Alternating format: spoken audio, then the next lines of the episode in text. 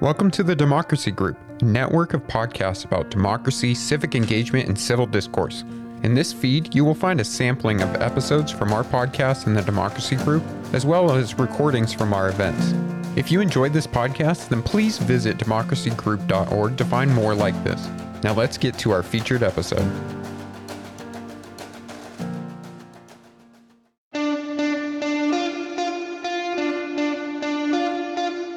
Welcome to Future Hindsight, a podcast that takes big ideas about civic life and democracy and turns them into action items for you and me. I'm Mila Atmos.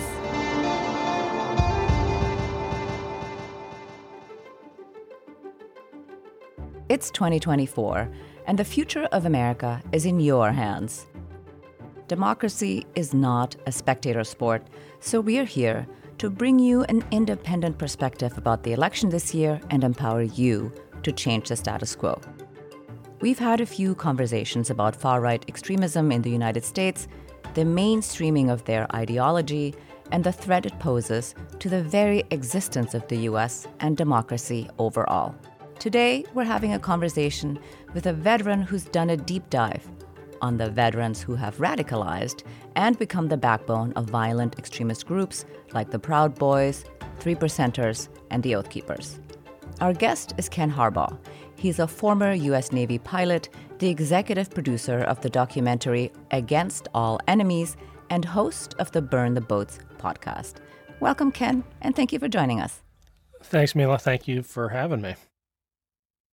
We are interested in your civic engagement journey. We are so big on civic engagement and getting involved. You have led a life of service for a very long time now, notably as a pilot and combat recon commander in the Navy, but since then as an advocate for veterans and even running for Congress in 2018. You have such a rich lived experience, and your civic engagement continues to deepen. What prompted you to stay in and become more and more engaged?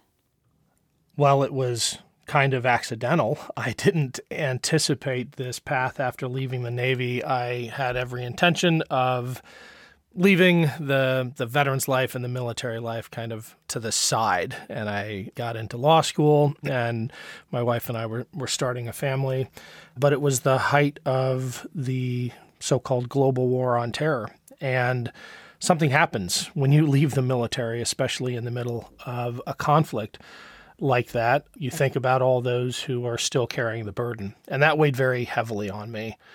And I remember one moment in particular at a, a coffee house literally across the corner from Yale Law School, where I was a, a first year, and a couple of army trucks rumbled past, probably from the armory north of New Haven, and a, a kid next to me, sipping on his latte, joked what is there a war on?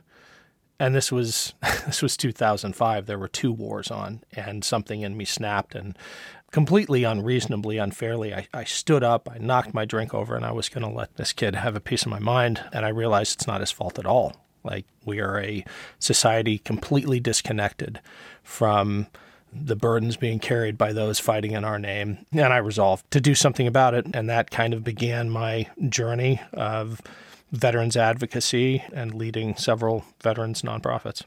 Wow. Well, the work that you do is really important for veterans. And as I mentioned, you are the executive producer of this new documentary, Against All Enemies, which I was fortunate to see a little preview. And I really want to talk about some of the disconnects that are happening there and the way that many veterans feel disconnected from society overall when they return from service. But before we get there, I want to kind of set the stage because you started this podcast. You argue that America is at a crossroads, and I agree, of course. How do you think about it? What is this crossroads, and what are the stakes in your mind in this condition that we're in, and what is the price of failure? Well, I mean, we're at a crossroads in a number of ways. It's tough to think about all of the crises we face. I am focused in the immediate term on the 2024 presidential election because I think it is a a critical election. Uh, I don't think I'm overstating it to to say that uh, the future of our democracy is at stake. We have one candidate who has said he would terminate the Constitution if he could. He has called insurrectionists martyrs and hostages. And I think, regardless of how we may differ with others on, on other matters of policy, none of those arguments matter if we don't have another election. So, to me, the crossroads really boil down to ensuring the preservation of our democracy and the ability of Americans to vote and choose their leaders and repudiating this slide towards authoritarianism. I know I'm on a little bit of a soapbox, but I really think looking at the choices we have, one of them is saying openly now that democracy is is a weakness of our country, uh, and and I think we have to speak in a loud voice as a country to repudiate that. Totally agree. So, democracy itself is at stake. I think everybody understands that as a concept, but I think it's very abstract. And so, when we're thinking about this presidential race, as you've already said, the disgraced ex president has already said wants to change the constitution and become a dictator for a day or I guess forever if he can. And he has already also said that he'll reject the results if he doesn't win. And after January 6th, I think we all know what's in store if indeed he doesn't.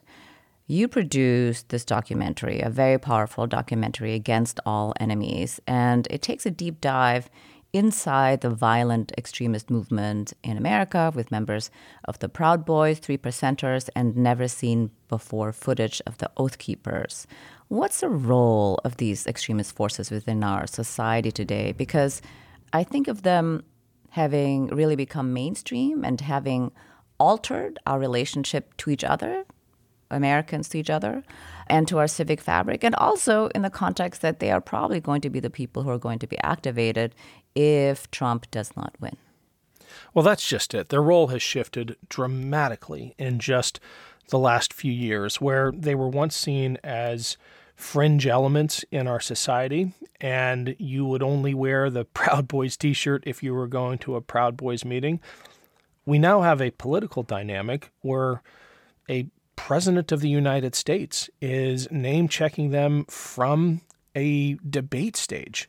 This is an organization, in the case of the Proud Boys, that's designated a terror organization by our closest ally, Canada. And you have a president of the United States, now a former president, telling them to stand by in case he loses the election. So, yes, they are looming, not just in the American consciousness for the menace that they pose, but in our political reality because of the force that they can bring to bear. And I wouldn't be surprised at all if, in extremis, either a newly elected President Trump or, say, a defeated candidate Trump activates these groups to sow the kind of chaos that he thrives on. Yeah, I think that one of the things that is really missing from our everyday conversations in this race is just how dangerous they are. And um, like you said, you know, Proud Boys T-shirts were were only worn in Proud Boys events, but now you can wear them everywhere, and, and people do, and like they pack guns to go to the grocery store and crazy things like this. But to return to the veterans, you know, one of the things that you mentioned is, of course, that you have worked so much with veterans. And the main theme of the documentary is that these groups are organized and led by highly trained, highly motivated veterans. In fact, they actively recruit among veterans. And here we have a group of disciplined fighters. Actually, I have to say, I was struck that in the documentary, someone said, finally, we get to fight again. And I'm wondering why people who are retired from the military are so susceptible to propaganda about fighting against the very state that they used to serve. What do these extremist groups promise them? What's what's the catch? Well, I, I think it has to be said, and, and I'll try to repeat this point again and again, that we are talking about a minority of veterans a small minority of veterans. The vast majority, even combat veterans, come home and reintegrate successfully into civilian life. And across many metrics, they do better than their civilian counterparts. But there is a subset that is, as you said, vulnerable to this kind of propaganda and recruitment and manipulation. And the fundamental reason is that they are looking for that sense of community and camaraderie, which is so powerful when you wear the uniform. But our military, our Department of Defense, doesn't do a great job at transitioning people out of that military life and into civilian life. They do a better job than they used to. But as a case in point, I had a three day transition period. After nine years in the Navy, multiple deployments, I had three days sitting in a classroom with a bunch of other people who had very different backgrounds in the military that was supposed to equip me for everything I, I needed for civilian life. Granted, I had it pretty easy. I had a supportive family. I had a career path in front of me that I didn't end up taking. I didn't become a lawyer. But think about that 20 something year old who was just thrown into the proverbial wilderness of civilian life after the very regimented life of the military, after the camaraderie that is just so definitive of their experience, that that sense of purpose. And many of them look for something to replace that. Most of them find it in positive ways through groups like Team Rubicon, which retrains military vets to do disaster relief, or through faith communities. But some, a percentage, find it in groups like the Oath Keepers or the Three Percenters. And there they can do incredible damage. Yeah, community is really a powerful thing. And I can imagine a brotherhood of people with whom you've served in combat with, especially, must be extra strong. There is no doubt that the people you interviewed in the documentary have all experienced trauma. I mean, I felt to me that they really felt slightly lost. I wonder if you can tell me more about the radicalization process. Obviously, like you said, this is a small percentage. It's a it's a minority of the veterans, but what are the messages that they latch onto that get them fired up and willing to be violent and I'm also thinking here specifically about the fact that Trump himself has called Americans who have died in service of our country losers and suckers. So, is the messaging simply that they think it's a battle between good and evil? Or is there something specific, like a keyword, that you can think of that tips people over? I don't know that there's a keyword, and, and I hope we'll come back to former President Trump's complete lack of respect for the military. But I want to address your question about what radicalizes these vets. And there are different pathways. Everyone is their own person, they have their own way into movements like this. But I think the example we highlight in the film, because it's so instructive and he's such a compelling character, is Chris Goldsmith, who's become a, a good friend. And I think his case is instructive because his path began from a place of deep anger and resentment and the sense that he was sent by his country to fight a war that turned out to be based on false premises. He lost good friends there. He lost a piece of himself there. I mean, in Chris's case, he was completely unequipped for what they were asking him to do in in Iraq, and I'll sanitize this somewhat for this interview, but his job was to document torture victims and mass graves. And every time he took a photo of one of these faces of a tortured Iraqi, that snapshot on the screen of his camera was frozen in his mind, and he still sees those snapshots in his sleep. And upon coming back, he resolved that he was not going to go back to Iraq and the day before his follow on deployment, he tried to take his own life in a military cemetery surrounded by his buddies, those who didn't come home alive. And instead of regaining consciousness surrounded by caregivers or a therapist, he woke up handcuffed to a gurney in a military hospital under arrest. If that's not enough to make someone embittered and angry, and looking for an outlet for that rage, I don't know what is. And in Chris's case, he's an Army vet with real training and incredible motivation. And he very easily could have directed it and almost did towards the kind of extremism we're trying to expose in the film. Thank goodness Chris was able to find another path eventually with the intervention of fellow veterans who cared about him deeply, and he's now doing incredible work exposing extremist networks. But anger and resentment is such a through line in many of these stories of radicalized veterans. Yeah, that's an amazing story. Well, I feel like this is a good time to ask you where can people see this documentary? I know it's about to come out. Tell us where they can see it and what date it comes out. Yeah, it'll be available everywhere streaming on March 29th in the US. If you live in Europe, you can see it already. It's being broadcast across public TV around Europe. And, you know, that's an incredible story in and of itself. We never anticipated an international audience for this film, but it turns out that the rest of the world, especially our allies, are deeply, deeply concerned about what is happening in America right now. We often forget in our cocoon sometimes that the world does look to us still as a beacon of democracy, and the failure of American democracy would have reverberations around the world, and our friends overseas care deeply about uh, that prospect. Yes. Well, in the context of ongoing conflicts around the world, in Gaza and in Ukraine, of course, also Sudan, Congo. There's conflict everywhere. And, you know, one of the things that you mentioned is that as a society, we are disconnected from the people who actually serve. Now, of course, we don't have boots on the ground in any of these areas right now, but we are striking boats in Yemen and other targets there. We do need to remind ourselves that we do have boots on the ground all over the world we had three Americans die in Jordan. And I think the reason we forget that is their service is so quiet and professional. And the vast majority of their time, they're not looking for clout on Instagram.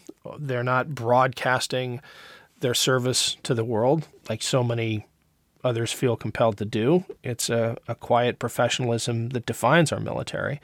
And we have people everywhere because it remains a dangerous world. And the death of those three service members in Jordan is proof of that. So I would I would take issue with the the idea that we don't have boots on the ground. We're being careful not to come into direct confrontation with Russia, for example, uh, but we have people risking their lives every day all around the world. Yes, yes. Thank you for that correction. It's true. We do have boots on the ground because we have bases everywhere and we have people stationed everywhere, and they do engage if they need to and do die.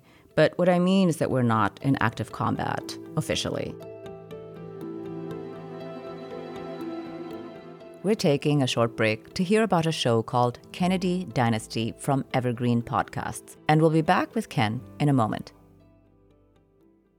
I'm Allison Holland, host of the Kennedy Dynasty podcast. Equipped with a microphone and a long term fascination of the Kennedy family, I am joined by an incredible cast of experts, friends, and guests to take you on a fun, relaxed, yet informative journey through history and pop culture. From book references to fashion to philanthropy to our modern expectations of the presidency itself, you'll see that there is so much more to Kennedy than just JFK or conspiracy theories. Join me for the Kennedy Dynasty podcast. And now, let's return to my conversation with Ken Harbaugh. So, speaking of the professionalism of service members, one of the things that was mentioned in the documentary, and I was like, yeah, that's exactly right, was that veteran status gives cover and legitimacy to extremist messaging. Because people respect the military so much, if there's a veteran who says something really crazy and extreme, it makes it easier to be taken up by the general population and be believed and followed. And I'm thinking here of rallies with people like Michael Flynn. How does this movement become more popular widely across the population in your mind? Well, in the military, there's this term force multiplier. And when you look at an organization like the Oath Keepers or the Proud Boys or the Three Percenters, there is a reason why they try so hard to bring veterans into their ranks. Even for those chapters that don't have a majority of their membership as, as veterans, veterans often are the core of those organizations. And it's because they serve as force multipliers. They don't just bring the experience or the training they may have gained in the military, they bring a certain cachet. Veterans are still one of the only groups in America that enjoys broad public support. I mean, that has declined for many other groups and institutions across American society. V- veterans and those who serve have still maintained that broad public support. And these groups use that. They use the cachet of veterans to bolster their message, to bring others in. And it's the same reason, you know, actually, Chris Goldsmith pointed this out when a, a recent study by the RAND Corporation came out. The, the same reason that Fortune 500 companies and leading nonprofits recruit veterans is the same reason that these extremist groups do. Because when they focus on a goal, they are much more likely to achieve it than others. They have that leadership ability. They have that ability to work in teams and they have the respect of the American people. And that, used the wrong way, can be a very dangerous thing. Hmm. Yeah. Well, speaking of dangerous, one thing also that a lot of people don't realize is that there are ongoing skirmishes in many locations in the United States on weekends. We had Jeff Sharlet on, who wrote this beautiful book, The Undertow, and he went across the country and saw so many of these. And there's an idea that January 6th is a one off or that maybe 2020 is just the time that is behind us, but actually it continues. So, why is it so harmful to look at these clashes as a one time thing instead of a sign of what's possibly to come? Well, I think if you listen to the January 6th apologists, it's clear that it wasn't a one off. I mean, those who are in jail are being celebrated now as martyrs and hostages by the same political leaders who condemned them the day afterwards. The scariest thing for me, in addition to the, the reality that, that January 6th, if anything, was just a dress rehearsal for the next one, is that I think the most cynical enablers of the insurrection, the Josh Hawleys, the Elise Stefaniks, right, the Ted Cruzes, have come to realize, along with their foot soldiers in these movements, that maybe you don't actually need to break windows and storm a building in order to thwart the will of the people, in order to upend a democratic election. If you can take over an entire party, well, then you get the building that way. And that in some ways is even scarier because it's insidious.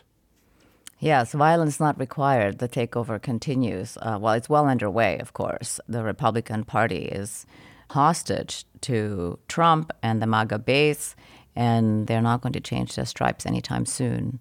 Maybe if he loses, it might it might finally happen. But speaking of extremism in our midst, how do you think we can end the appeal to the general population and avoid future violence. And I know you just said the party can just do it, but we actually need to change hearts and minds. We need to find a way to get people to reject this ideology. Well, I have to constantly remind myself that I live in my own kind of information bubble. Bubble's probably not the right word, but it's an information ecosystem in which I swim in politics.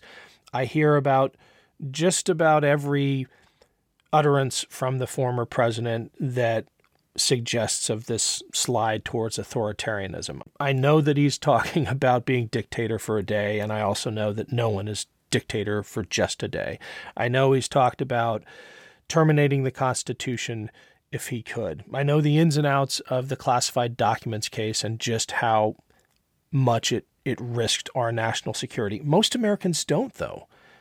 And I think we forget that sometimes in this ecosystem. You know, you've got a podcast that delves deeply into politics. I do too.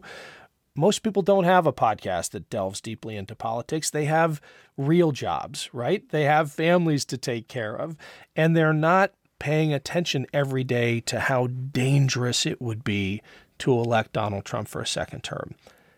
But between now and November of 2024, we have the opportunity to educate them.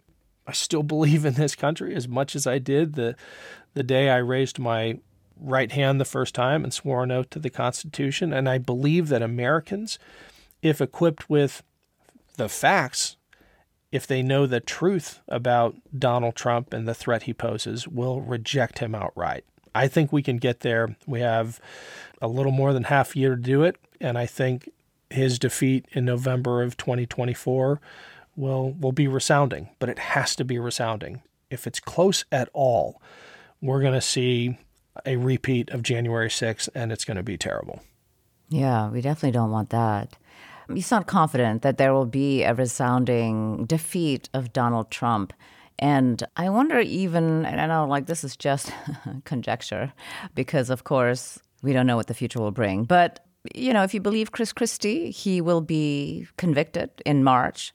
And do you think that will actually stop his candidacy? No, no, not at all. Not at all, because his candidacy is not driven by the will of the American people. It's driven by a faction within the Republican Party, a dominant faction. I think the Republican Party has to reform itself. It's not going to recover from this if Trump is still part of it. But these indictments, even a conviction, we've seen again and again, it is just fodder for the conspiracy theories that propel Trump's candidacy. So within that dynamic, the Republican Party primary dynamic, I don't think it hurts him at all. Actually, I just have to look at the track record. Every indictment that's come down has actually boosted his popularity with likely uh, Republican primary voters. Hmm. Well, you know, you were saying that people, if they understood the truth, they would change their minds. But we are actually living very much in a post truth moment. And honestly, the fact that Trump is the front runner right now, he, he, has not yet clinched a nomination in this moment, it feels like we're actually living in the twilight zone. So technology has amplified the voices and influence of these movements, the extremism, the ideology. How has the information landscape shaped their success and how should we be talking about domestic extremism with our friends and our family and the people that we know who are attracted to this? So, when it comes to January 6th, for example, some people say we should call it a criminal conspiracy and an attack on our country. Some say we shouldn't call it an insurrection or an attempted coup. What's your view? Well, I think you call it what it is. It was an attempt to block the peaceful transfer of power it was an attempt to subvert a democratic election, to overturn the results using violence.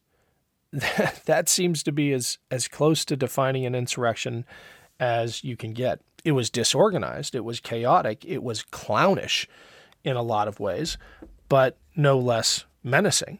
And but for the the incredible courage of a handful of law enforcement officers and representatives who stood up to the mob and carried out their duty later that evening, we would not have had that transfer of power. So it was an insurrection. It was also a criminal conspiracy. It was also a coup. I suppose in some cases it depends on the audience, but we have to tell the truth about it no matter what. Well, given all the things that you've done now, how have your views on American civic life evolved?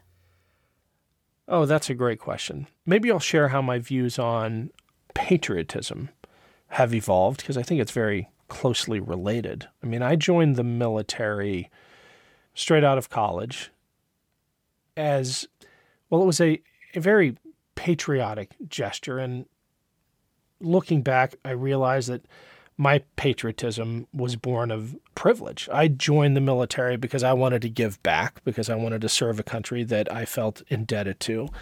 But I have served with so many people since then, both in the military and out of the military, who have a much richer and more nuanced sense of patriotism, a much deeper love of country as a result. And maybe I'll highlight one of the the protagonists in the film, Mike Washington, who lost his son in Afghanistan. Mike himself was a career Marine, rose to the highest enlisted rank in the Marine Corps. And when we talk about patriotism, it's just so obvious to me that the best kind of patriotism, the richest kind of patriotism, is that which seeks to make the country better. It's not a patriotism born of gratitude or thinking that America is is so great, it's done so much for me. It's the kind of patriotism that says there is so much work left to do. There are so many unfulfilled promises, and I'm going to fight for this country to realize those promises for others, for my family, in some cases for me. But it's that patriotism of moving the country forward. And that has fundamentally changed the way I think about service to the country. Mm, that's beautiful. So tell me if you could have a megaphone and speak to every American, what is it that you want them to know in this moment about the election in 24? that would be a great megaphone to have. I would keep things very simple. And I would say that our elections are secure and that anyone who tells you otherwise is trying to manipulate you and scare you and lie to you. I think the big lie about the election results, which is the fuel that keeps Trump's candidacy and the rage of his most ardent followers going, that has done more damage to our country than any political lie, maybe in, in our history. I'd have to think hard about that, but certainly in in the modern era, the lie about the election has torn our country apart, has torn families apart in ways that I can't think of, certainly in my lifetime. And I think the critical message I would convey is to expose that lie and say that fundamentally our elections are secure and the will of the people will be honored in November of 2024, as it was in November of 2020. That's a good message. I had the odd fortune of sitting next to a QAnon member at a wedding last year, and he told me that he would never vote again. And I, I looked at him and I thought, okay, that's wild that that's the thing that he wanted to tell me. you know, he said, I voted for Trump twice, but now I just don't believe it anymore. And elections are rigged and there's no point in voting. And, you know, those people control it anyway. It was a very strange conversation. So, what are two things an everyday person can do to reject extremism from our public sphere? Well, between now and 2024, tune in, of course. Be mindful of your your sources of information because there is so much disinformation out there. And listen to people who are living real experiences. Let me just take a case in point with all of these draconian anti trans bills that are making their way through legislatures. It is strange to me that the most outspoken and virulent opponents of trans rights are in most cases people who have never met a trans person or have a trans person in their family or in their close circle of loved ones.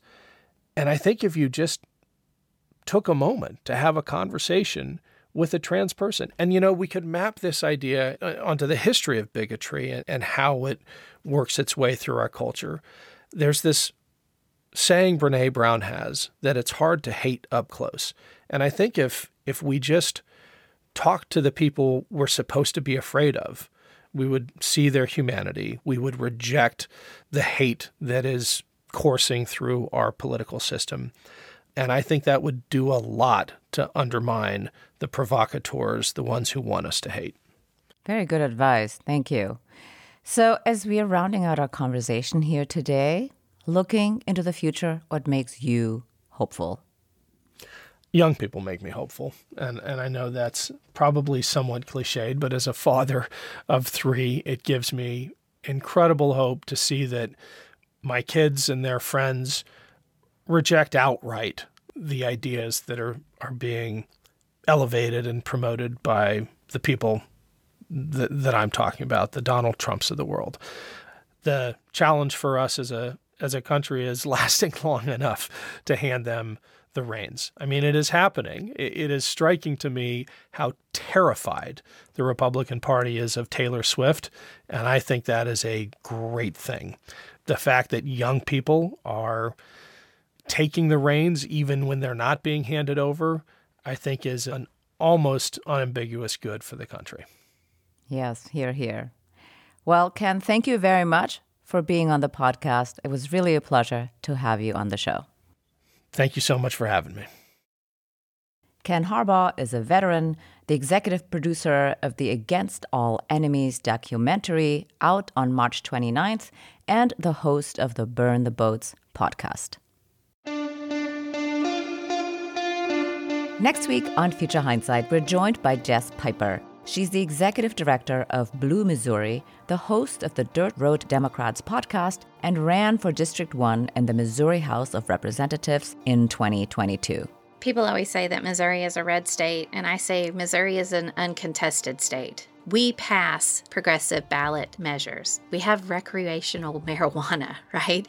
People are excited about progressive ballot measures. So I have other folks say, then why did they vote for Republicans? Well, friends, they didn't have anyone to vote for. 40% of our seats went uncontested. This year, when I go to the ballot, there's going to be no one for me to vote for. So you can't turn that around and say, well, this is your problem because you vote poorly. That's next time on Future Hindsight.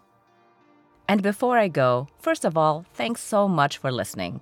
If you like this episode, you'll love what we have in store. Be sure to hit that follow button on Apple Podcasts or the subscribe button on your favorite podcast app so you'll catch all of our upcoming episodes. Thank you.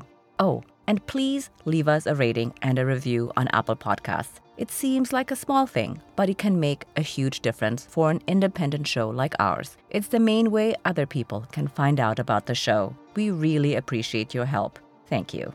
This episode was produced by Zach Travis and me. Until next time, stay engaged. Thank you for listening to this episode from the Democracy Group. If you want more podcasts like this, then visit democracygroup.org. There you will find our events, topics, and a newsletter as well. So head on over to democracygroup.org.